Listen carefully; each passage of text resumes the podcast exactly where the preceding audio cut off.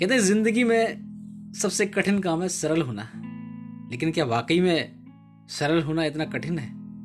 नहीं।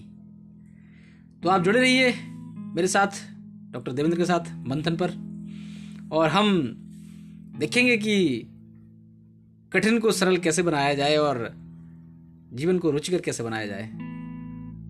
हर रोज कुछ ना कुछ कहेंगे, संवाद करेंगे। बहुत बहुत शुक्रिया।